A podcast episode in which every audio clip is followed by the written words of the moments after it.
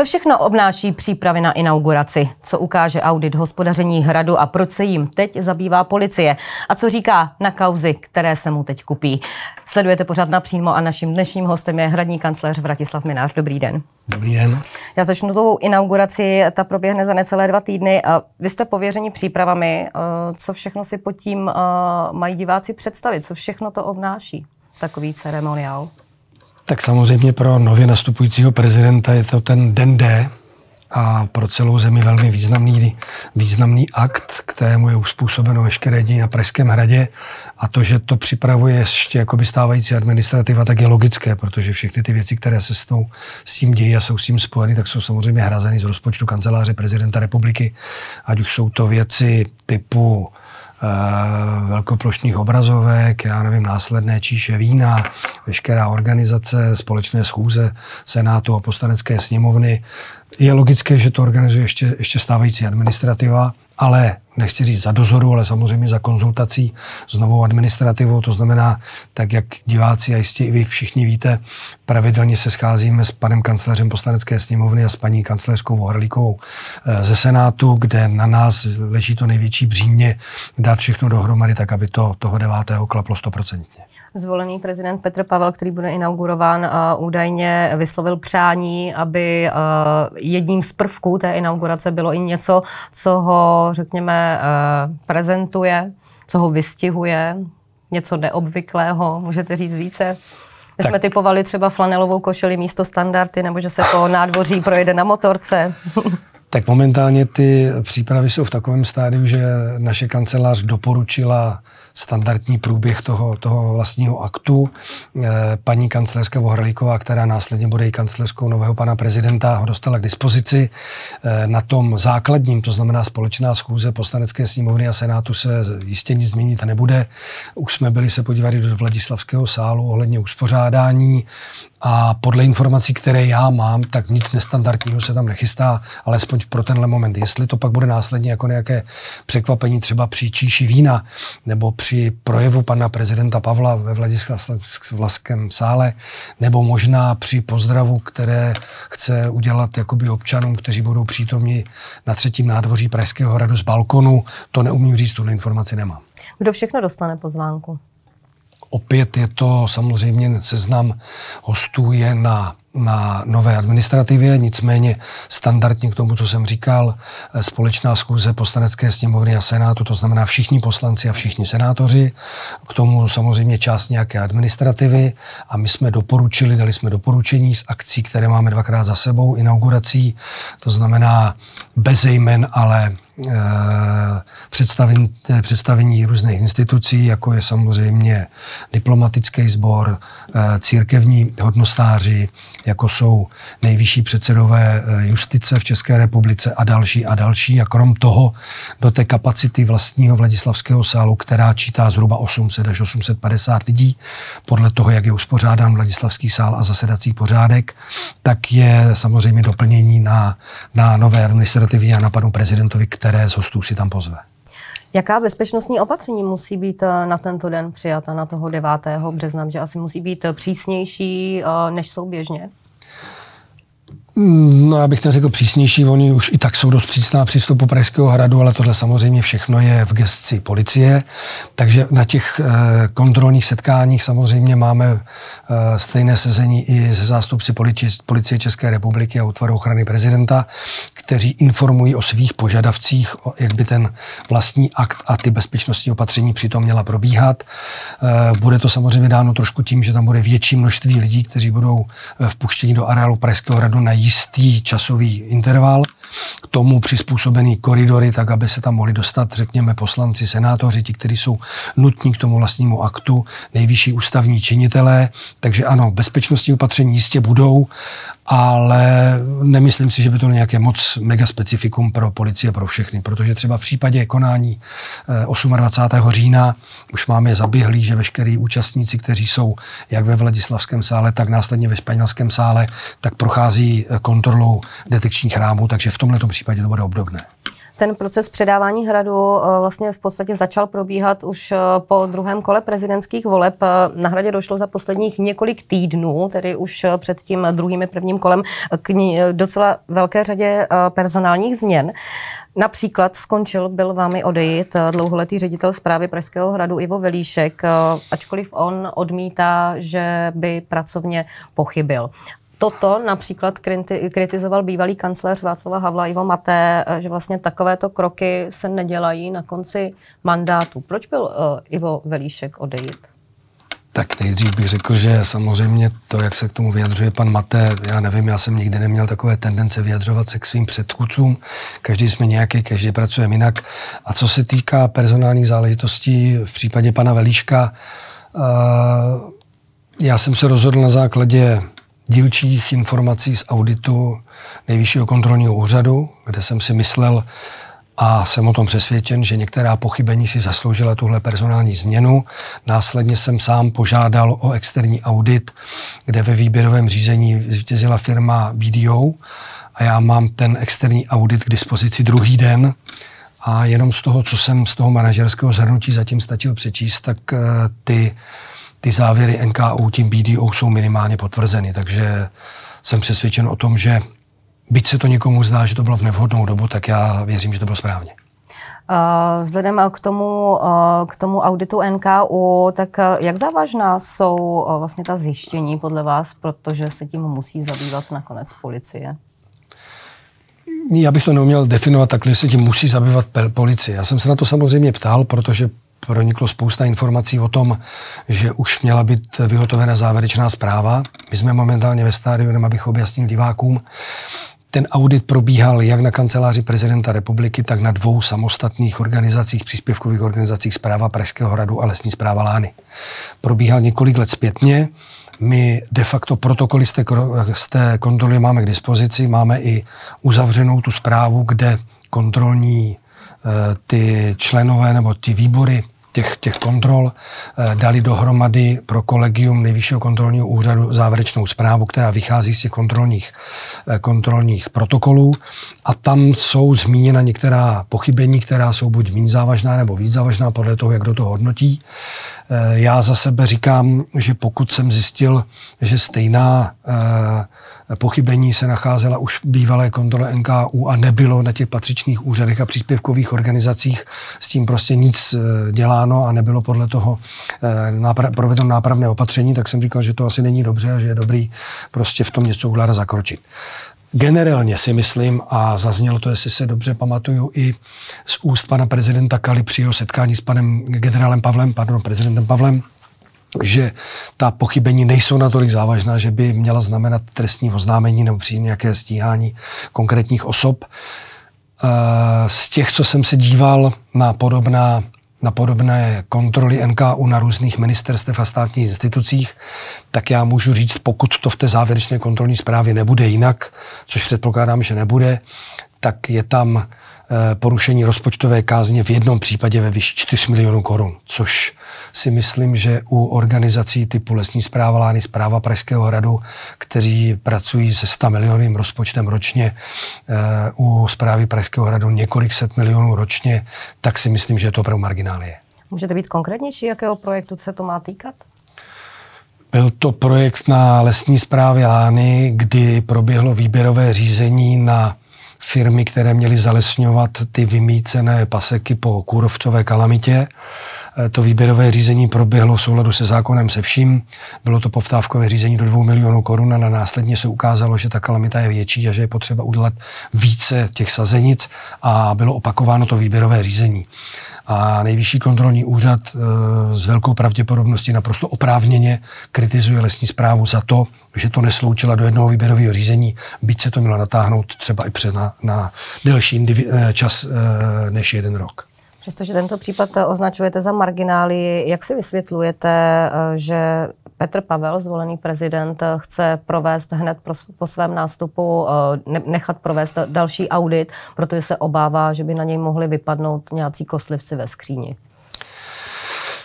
Víte, Já samozřejmě jsem zastáncem toho, že by si kdokoliv, a nejenom nový pan prezident, ale měl by si sednout do toho úřadu, měl by si zjistit všechny eh, administrativní záležitosti, které s úřadem souvisí, měl by se podívat, kolik vnitřních auditů a kolik vnitřních zpráv jsme během těch deseti let vykonali, ať už je to na zprávě Pražského hradu, na lesní zprávě Lány, anebo ve vlastní kanceláři, kde máme samozřejmě náš interní auditní tým. Z toho jsou stohy papíru a stohy zápisů. A pak asi bych se rozhodl, tak jak říká on, jestli provede audit nebo ne. Je to naprosto legitimní, ať ho klidně provede. Já si myslím, že za tu dobu, kdy NKU skončilo u nás tu kontrolu, což jestli se nepletu, bylo v říjnu letošního roku, tak eh, že by jsme Pražský hrad někam odstěhovali, nebo že by se něco závažného mohlo během té doby stát. Víte, on ten úřad ač to vypadá jinak, že to sedí v krásných prostorách, tak je to prostě obyčejný úřad, který je svázaný zákony, směrnicemi, nařízením. To znamená, je tam rozpočet, podle kterého se může jít a jakákoliv anomálie se okamžitě projeví. A já jsem rád, že i v této rovině o tom diskutujeme s paní Vohralíkovou, která chápe a má zkušenosti eh, z obdobné instituce, která je samozřejmě Senát České republiky, tak úplně chápe, jak to u nás chodí a říká, rozumím tomu, ráda se podívám do těch auditorských zpráv a na základě toho všechno vyhodnotím a myslím, že by to takhle mělo být. Pokud se pan prezident rozhodne jinak a rovnou chce přistoupit k nějakému auditu, tak zaprvé si myslím, že Eh, jako nejde požádat NKU, hele, dobrý den, my jsme tady teďka nový, přijďte k nám udělat nějaký audit, takhle to podle mě nechodí. Tak může si uh, požádat nějakou externí firmu, stejně Může si požádat nějakou externí firmu, ano, pokud já mám zkušenosti, tak NKU si samo vybírá instituce, ve kterých provádí tu kontrolu. A pokud se rozhodne pro nějaký interní audit, tak samozřejmě, jak říkám, má na to legitimní právo. Já jsem si jist, za to, za co nesu zodpovědnost, to je kancelář prezidenta republiky a okrajově zpráva Pražského hradu a lesní zpráva Lány, protože obě příspěvkové organizace mají právní subjektivitu, proto měli svoje představitele, proto mají svoje ředitele, který mají samozřejmě právo nakládat rozpočtem a rozhodovat se za ty organizace, tak já jsem si minimálně stoprocentně jistý za kancelář prezidenta republiky, že pan prezident bude příjemně překvapen, v jaké kondici se kancelář nachází. Jak vnímáte obavy zvoleného prezidenta, že na hradě mohou být odposlechy? Tak já předpokládám, že jednou z prvních návštěv, kterou pan prezident Pavel udělal, bylo na bezpečnostní informační službě u pana předsedy, eh, pardon, pana ředitele Koudelky a že samozřejmě díky tomu, že nastupují, tak ty odposlechy, které, jak jsme měli z médií možnost se dozvědět, pocházely z bezpečnostní informační služby, takže už tam nejsou. To je eh, ta vaše spekulace, jak jste o ní mluvil v XTV?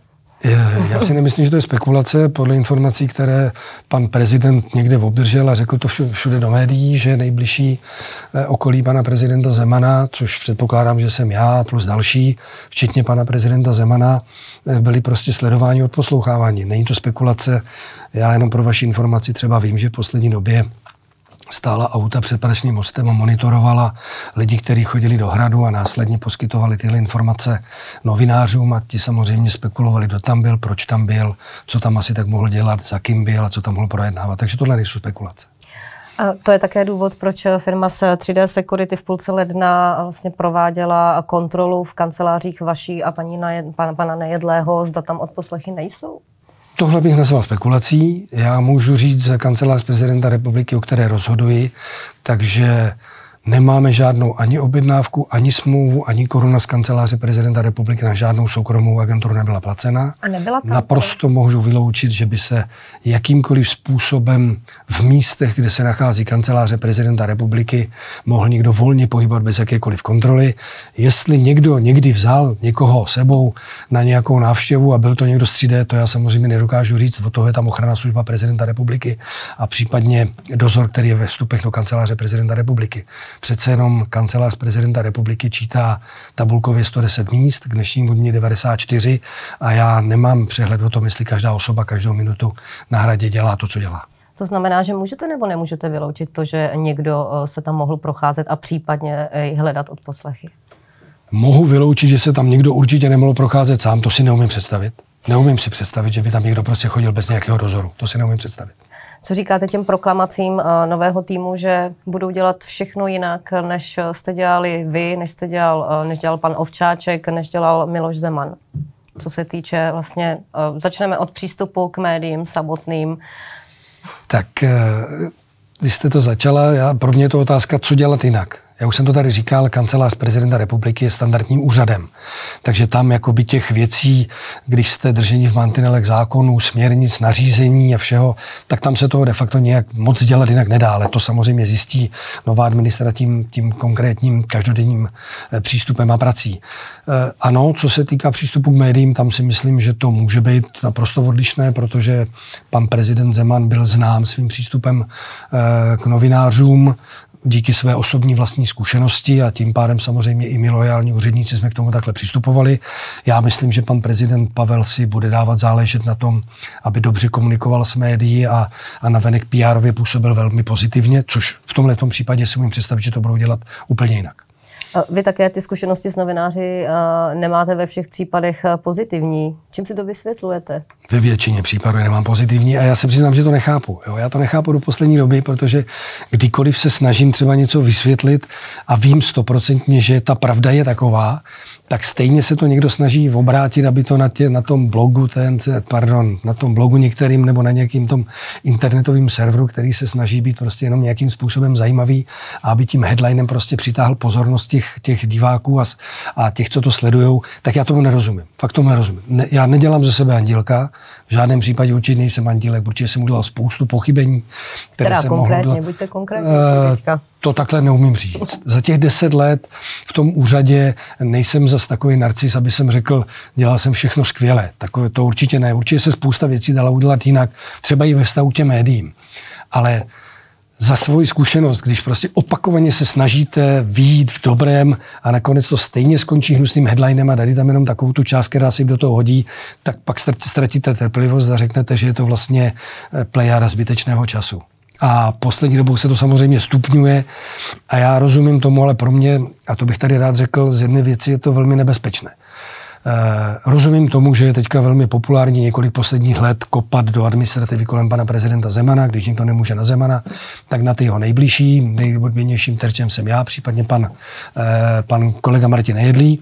Ale nebezpečné je to v tom, že samozřejmě, když vás takhle společensky někdo znemožní a a udělá z vás, řekněme, takovouhle trofej mediální, tak samozřejmě díky tomu, že orgány činné v trestním řízení mají povinnost sledovat i tyhle ty mediální výstupy, tak je to jednoduchým návodem k tomu, jak se zase říct zejde, tak my tam zase si můžeme povolit nějaký ty odposlechy a nějakou tu sledku, protože tam někde něco povídal někdo, že mi nás udělal tohle to špatně s tím letím, já nevím, ze stánem nebo čímkoliv, tak tohle můžou využít orgány činné v trestním řízení, proto aby měli jednodušší přístupy.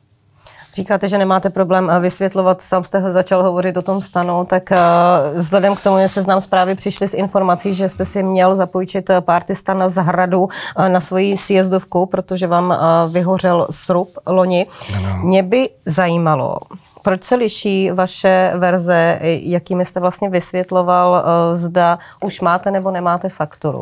Že seznam, seznam zprávy a její reportéři popsali vlastně, jak byste to vysvětlovali. Jste jim nejprve říkal, všechny faktury mám, všechny vám mm. ukážu, mm. potom vlastně po několika dnech z fakturu už, by, už byly eh, pouze objednávky, tak eh, proč vlastně se ta vaše vyjádření takto lišila? Protože právě toto je potom dává prostor k těm spekulacím. Ano, máte pravdu a je to jednoduché vysvětlení.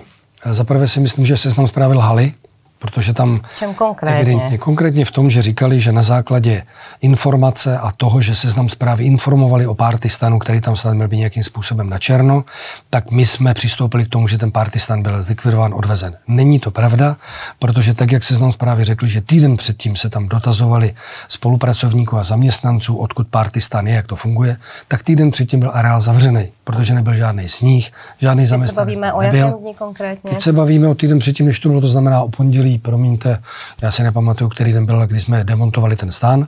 A týden předtím se Bavíme se o lednu? Nebo Bavíme se o začátku února. Bavíme se o začátku února, kdy jsem, byl, kdy jsem eh, požádal zprávu Pražského hradu a zase na vysvětlenou. Mohl jsem se rozhodnout, tak jak jsem tam asi dvakrát stan měl, ale na nějaké letní akce, že si to tam projemu od nějakého místního Františka Vopičky. Promiňte mi. Ale protože vím, že samozřejmě na Pražském hradě leží stany, které tam leží tři čtvrtě roku, nikdo si je nepronajme.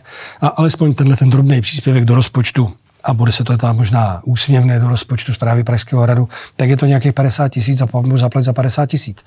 A já jsem řekl akorát moji jedinou podmínku, když jsem říkal eh, lidem ze zprávy, říkám, ano, mám ten požadavek, rád si ten stan vyzvednu, ale nesmí to být dražší, než když si to půjčím od Františka Vopičky. Takhle to bylo stanoveno, naplněno. Já jsem oficiálně, naprosto oficiálně dal požadavek na dopravu, což se zanese u nás do systému, kde to vidí všichni, kteří jsou k tomu kompetentní. Doprava byla zanesena, doprava přivezla stan, který mi tam nechala předtím, než já jsem požádal ten pronájem a standardně se udělala objednávka. Tady došlo z mé strany kdy když tam na mě ty dvě korpulentní dámy vykřikly, co to je, jak to je, tak já jsem řekl, že mám fakturu. Bohužel bylo to špatně řečeno, měl jsem objednávku. Logicky, faktura se dělá až po skončení toho plnění, které skončilo tím dnem, kdy jsme demontovali a zase reakce.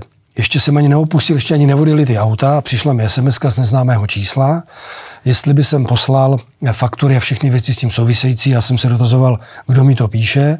Vy jste slíbil, že to dáte. Říkám, ano, slíbil jsem tady dvěma dámám a kdo mi to píše. A to byl nějaký pan kolega Valášek. Tak jsem slušně odpověděl, pane Valášku, vám já jsem nic neslíbil. Slíbil jsem vašim dva kolegyním. Takže jediný rozdíl je v tom názvosloví. Objednávka je, ta nelze sfalšovat, protože na hradě máme samozřejmě číselné řady a já jsem do té objednávky dal nebo nechal dát, že budu chtít pronajmout ten partista na leden a na únor. Ale údajně jste ho tam měl od 15. prosince. Není to pravda, bylo to od 16. prosince a zase 16. prosince ho tam přivezla doprava. Já jsem požádal, že ho chci mít, až bude vlastní provoz jezdovky a doprava mi řekla, hele, nám se to teďka hodí, teď to říkám zjednodušeně, nám se to teďka hodí, tak my ho přivezeme 16. Mně bylo úplně jedno, jestli ho přivezu 16. nebo 17. Mojí podmínkou bylo, že když bude dobrý podmínky na lyžování a mezi Vánocema budu chtít lyžovat, tak aby ho mohl mít k dispozici 20. od 26. Tohle bylo celé. Jestli ho doprava chtěla přivést 19. nebo 15. to už není na mě. Stejně tak při tom konci. Zase všechno oficiálně. Přišel jsem, nechal jsem si zavolat e, pány z hradu a říkám ze zprávy, říkám pánové, prosím vás, ukázalo se, že ten hrad nemá, že ten stan nemá opodstatnění, protože my nejsme turistické centrum jako Špindlerůj mlín. K nám přijedou lyžovat lidé, když je hezký počasí. Já jsem si myslel, že to prostě využijí ti lidé, aby si tam sedli po ten stán, jenomže když je hezký počasí, tak lidi sedí venku a ten stan prostě neukázal to oprávnění. Tak jsem přišel zase oficiálně, jsem požádal, odvezte ten stan, ukončíme ten nájemní vztah. Zase to bylo dáno všude do do všech eh, doprav, do všech objednávek. Já jenom z hodou okolností, abyste věděla, já jsem ten požadavek dal asi v úterý. A přišla doprava, říká, hele, nám se teďka nehodí ani čtvrtek, ani pátek, stačí v pondělí. Říkám, jo, nechte to klidně na pondělí ale všechno bylo oficiálně. Kdybych to chtěl schovat, tak vězte, že bych to schoval a věděl bych jak. Ale protože jsem chtěl být transparentní a seznam zprávy, protože se jim to asi do toho chrámu nehodilo, tak musel říct, na základě našího eh, informace a u de facto udání není to pravdou. To udání tam dal někdo úplně jiný, já vím, kdo to je, je to někdo místní, celou dobu ty dámy. A ještě se mi strašně líbilo, já jsem si připadal jak James Bond. Já jsem kolem těm dám jel, oni tam stáli před tou garáží v tom té Fabii. to není pravda. Já jsem ještě přibrzdil a fotil jsem si jejich auto se spz a ty dámy vyhrnovaly. Jedna se narazila čepici a druhá si vyhrnula takový ten, ten nákrčník, abych je náhodou neviděl. Tak když jsem se vracel z městy se zjednání, říkám, tak já zastavím těm dámám s pražskou značkou, protože jsem neviděl, kdo to je a chtěl jsem jim nabídnout nějakou pomoc. Ale v ten moment už stáli na parkovišti e, před sjezdovkou a vyhrkli nám za tou bránou. Ano, tam už jsem s nimi hovořil. Nikam jsem před nimi neutíkal. Dvakrát jsem kolem nich jel, dvakrát jsem je viděl, jednou jsem si dokonce fotil a dámy se před mnou schovávali. Eh, nejnovější kauza, ke které jste se ale zatím eh, nevyjadřoval, je vlastně investigativní reportáž reportéra Janka Kroupy o tom, že ve chvíli, kdy jste loni na jaře letěl do Kataru s některými hmm. podnikateli, tak že jste tam nejel sledovat pouze národní zájmy? Eh, co k tomu říct, je to lež. Já bych nenazýval, samozřejmě ono se hodí nazývat ty dva pány, že jsou to podnikatelé. Principu asi můžou být podnikatelé, nicméně vám řeknu, jak to vzniklo. Pana Horáka znám léta, to není žádné tajemství. Pana Závodského jsem viděl možná do té doby dvakrát v životě. Viděl jsem, že pracoval v administrativě pana A pan Horák si se velice dobře zná? S panem Závodským. Ano. Jo, ano, potvrzuji. Ale vzniklo to tak, že ke mně nahrad na návštěvu se nahlásil pan Horák, pan Závodský a vzali sebou, přivedli sebou velvyslance Kataru, který je nerezidentní a sedí v Berlíně. A říkali mě, pan velvyslanec je rád, rád by se tady ukázal, pozdravili jsme, všechno jsme si řekli, jakým způsobem má fungovat, že by rádi udělali eh, ambasádu tady v České republice. My jsme říkali, to je super. A protože to zapadlo do toho období té energetické krize, tak já jsem říkal, že pan prezident by jistě uvítal oficiální stát, eh, státní návštěvu Emíra v České republice. Tyhle ti dva pánové, z hodou okolností, podle mých informací, když bylo potřeba zajistit návštěvu pana, pana ministra Sikely, pana ministra Staňury v Kataru, tak za mny spolupracovali s těmi dvěma pány, protože tyhle dva pánové, nebo minimálně jeden z nich, pan Závodský, se osobně znal eh, s, s šejkem Saudem, což je bývalý velvyslanec České republiky, který seděl taky v Berlíně. A oni mají osobní vztah, to znamená, tyhle pánové uměli otevřít dveře k tomu nejkompetentnějšímu, který je můj protějšek, a to je takzvaný Sheikh Saud, který vede divan, což je sekretariát pana Emíra. A já jsem rád uvítal tu pomoc těchto dvou pánů, kteří mi říkali, hele, my tě tam rádi doprovodíme, s Šejkem Saudem je to domluvený. Celou dobu jsem byl pod dozorem. Tu fotografii z toho letadla, který udělali, tak to byli zástupci tajných služeb, kteří už další dobu nás monitorovali. Kvůli čemu měla být ta, ta návštěva domluvena? Co, co bylo přesně tím důvodem, tím účelem, aby, aby byl pozván? Je to pořád stejný. Pan prezident energetické krizi, která byla chtěl, aby byla možnost osobně s emírem Kataru uzavírat smlouvy na dodávky plynu. A byl to jediný důvod? Tohle byl jediný důvod mojí návštěvy, který jsem byl v Kataru. Při bilaterálním jednání zazněly alternativy, ale to už bylo na úrovni jednání Hrad a pan Emír u nás na hradě za účastí gestčních ministrů, kde ano, u toho stolu zaznělo, že Emír má zájem jako Katar investovat v České republice. Zazněly tam oblasti energetika, jestli si dobře vzpomínám, nové technologie, lékařství, eh, případně lázeňství. Byl když jsem, i fotbal? Když fotbal tam určitě nebyl, když vím, A proč že... tam byl pan Tvrdík na té večeři? To byla večeře, pozor, to je něco jiného. Já mluvím o jednání delegací, které proběhly na Pražském radě. Tam pan Tvrdík nebyl, tam byli ministři, byli tam zástupci kanceláře prezidenta republiky. Na večeři následnou, která byla eh, v rámci podnikatelské delegací a v rámci business fora, tak tam bylo, jestli se nepletu, asi 300 lidí. Mezi nimi i pan Tvrdík. Vím o tom, že pan Tvrdík dlouhodobě spolupracoval a snažil se o spolupráci v rámci eh, mládežnického fotbalu eh, s francouzským klubem Paris Saint-Germain, který patří který patří Kataru, jestli se nepletu. Takže tam se o to snažil delší dobu, o tu spolupráci. Ale já jenom ještě na dovysvětlení. To, že jsem měl dělat nějaký biznis, to bylo jasně a stoprocentně jenom v gesti samozřejmě vlády. To znamená po, po jednání u nás na Pražském radě pan Emir se svojí delegací jel do Kramářové vily, kde se měly probírat diskuze o možnostech dodávek plynu a o možnostech e, investic do České republiky. Já nevím, o jakých investicích byla řeč.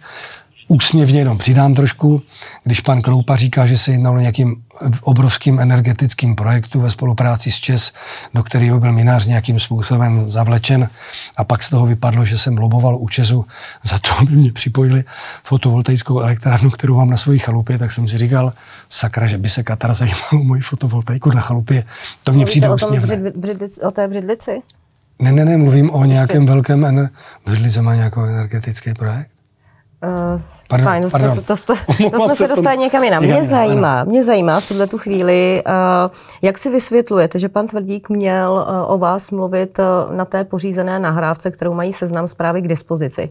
Že měl mluvit o tom, že v případě, že vlastně se otevřela, uh, otevřely tady nějaké investice s Katarem, mm. že pokud by nějaké ty investice měly směřovat do fotbalu, že vám není schopen vysvětlit, že by tam byla například Slávě, ale nebylo by tam Slovácko, ke kterému vy máte vztah. Ano, mám k němu vztah. Slovácku fandím stejně tak, jak fandím Sláví. Eh, jenom pro vysvětlenou, nemám žádné akcie, nejsem majitelem ani spolumajitelem, nemám žádná privilegia, krom toho, že občas chodím na fotbal na, na Slovácko. A já jsem to tady vysvětloval. Je dlouhodobý projekt Slávě versus Paris Saint-Germain. A je pravdou, že já jsem kdysi dávno o tomhle projektu od pana Tvrdíka slyšel a říkal jsem, hele Jardo, pokud by se to podařilo, je to super, ale ty určitě víš, že jednu z nejlepších akademií, která je vůbec na Moravě, má Slovácko. Kdyby se podařilo připojit k tomu Slovácko, bylo by to samozřejmě skvělý.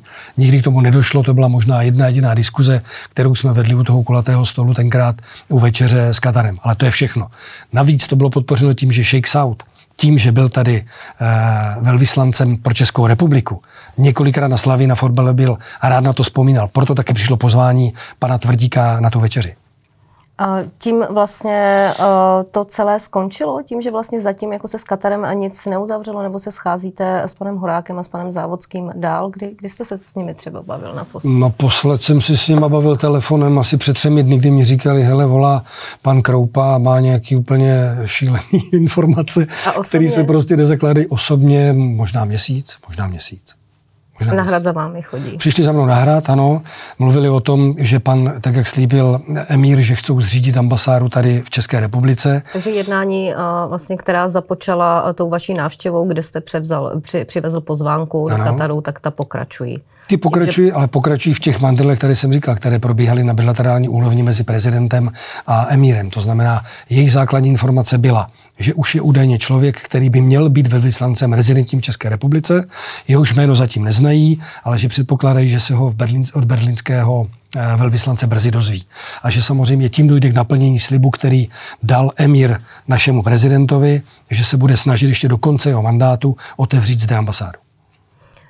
Co se týče fotbalu, tak jaký vy máte dnes vztah ke Slovácku? Že o vás, vy jste byl funkcionářem, ale na podzim jste byl potrestán disciplinární komisí. Nebyl jsem funkcionářem Slovácka nikdy. nikdy. Tak hovořilo se o vás jako o funkcionáři fotbalovém, takhle jste byl něk- pardon, několikrát pardon, titulován pardon, v médiích, takhle, o to se opírá. Fotbalový funkcionář, ano. Funkcionář, dobře, v Já jsem členem Fačeru, takzvaného. A vy jste byl potrestán na podzim? Ano. Uh, dostal jste 50 tisícovou pokutu a uh, dvouletý distanc. Ano. Tak vlastně uh, dneska figurujete, nefigurujete, protože když jsem se bavila třeba s lidmi, kteří se v tom po, po fotbale pohybují, tak říkali, že oficiálně sice ne, ale, ale že fakticky, že vlastně ještě nějakou moc máte. Nemám žádnou moc, doufám teda krom Osvětí mám. Osvětímanech já bydlím, to je pro mě srdcová záležitost a, a já jsem podal odvolání, respektive prostřednictvím právního zástupce jsem podal odvolání proti rozhodnutí etické komise, protože s tím naprosto nesouhlasím.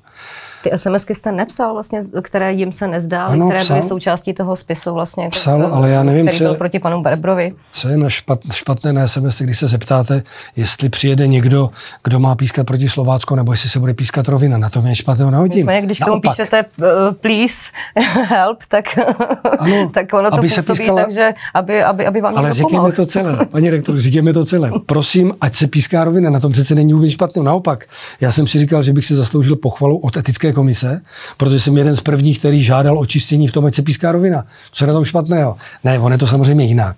Ono to zapadlo do toho kontextu, kdy jsem byl, já nevím, spojován s tímhle průšvivem, s tímhle průšvivem, tak ono v ten moment si kopnout novináře bylo hodně populární a ono to trvá. Jak vy osobně hodnotíte svoje desetileté funkční období? Vy už jste hovořil uh, v náznacích, že vlastně možná uh, ne za všechno byste měl být pochválen, tak kdybyste se teď neměl za něco pochválit, co by to bylo? To je strašně složitá otázka. Znovu říkám, nejsem takový na Bob, aby jsem si myslel, že jsem těch deset let dělal všechno skvěle. Já jsem nikdy nechtěl být úředníkem. Já jsem nenáviděl úředníky, omlouvám se za ten výraz.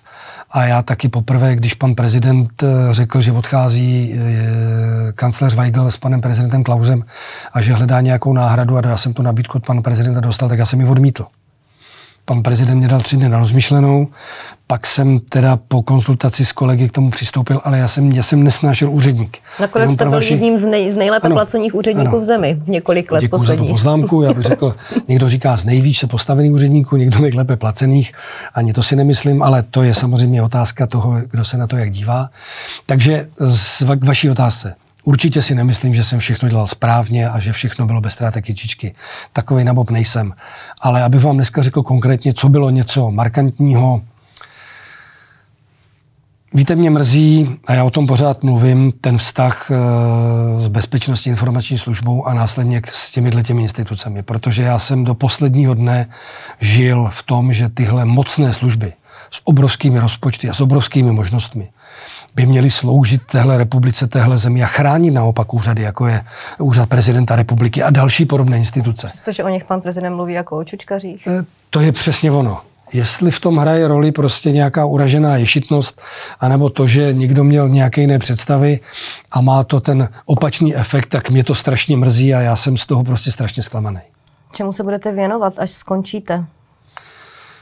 Tak já bych se chtěl věnovat rodině, protože mám sedmiletého, a není to kliše, mám sedmiletého a třiletého syna a tím, že jsem do té práce chodil eh, každý ráno od půl devátý a nebyl jsem doma dřív, než jsem mohl říct pohádku a uspat kluky, tak si myslím, že si zaslouží i oni, i já to, aby jsme byli teďka spolu trošku víc. A samozřejmě musím dál pracovat, protože všechno je dneska relativně drahé. Kluci samozřejmě rostou jako z vody a to jsou pořád nový tepláky a nové, nové punčochy. Takže já se vrátím podnikání, nicméně zůstanu v Praze, protože v Praze máme bydliště, manželka zde má práci, kde chce samozřejmě ještě budovat svoji kariéru, protože je cílevědomá a relativně mladá. A kluci tady chodí do školy a do školky, takže já zůstanu samozřejmě v Praze se svojí rodinou. Znamená to, že vlek v Osvětimanech budete prodávat? Je to jedna z alternativ, o které přemýšlím. Že bych ten areál, včetně toho vleku, který tam je, tak možná prodal. A kdy dojdete k tomu definitivnímu rozhodnutí? Já teď chci všechno, tak jak se sluší a patří, bez ztráty kytičky předat nastupující administrativě a chci tady říct, že jsem velmi rád za tu komunikaci, kterou s paní, eh, s paní kancelářskou senátu máme. Myslím, že jsme našli normální profesionální cestu v rámci těch mantinelů, které prostě zákony umožňují. Takže já chci všechno oproti těm proklamacím, jak budeme tady mít spálenou zemi a jak budeme někomu házet klacky pod nohy, tak to samozřejmě není pravdou. A jsem rád za každodenní přesvědčení o tom paní, paní kancelářky. Chci všechno profesionálně, oficiálně předat, pak si chci chviličku odpočinout a pak uvidím, v čem budu eh, pokračovat dál tak, aby jsem prostě měl nějakou, nějaký příjem a uživil rodinu. Komunikovat a scházet se, být v kontaktu dál s Milošem Zemanem, to budete? Budu, mohu prozradit, že jsme se s panem prezidentem domohodli, protože ještě ani neskončila, už je velká poptávka o tom, aby vystupoval v médiích, aby se stýkal dál s přáteli, který samozřejmě kolem sebe má. Takže my jsme se s panem prezidentem dohodli, protože máme ještě pořád aktivní spolek přátel Miloše Zemana, takže v rámci toho spolku budeme spolupracovat, pronajmeme kancelář pro pana prezidenta tady v Praze, kde jsme dohodnutí, že pan prezident bude pravidelně dojíždět a bude se věnovat těmhle těm aktivitám. To znamená ne na takové úrovni, jako byl Institut Václava Havla, anebo knihov, pardon, Institut Václava Klauze a knihovna eh, Václava Havla, ale nějakou menší kancelář, kde se bude moct pan prezident a lidé s tím zájmem se s ním stýkat. Pane kancléři, díky, že jste byl naším hostem. Naschledanou. Já děkuji za pozvání a přeju hezký zbytek dne. A díky i vám, divákům, že jste se dívali. Uvidíme se v neděli u pořadu napřímo a potom ve středu tady ve studiu ve stejném čase. Naschledanou.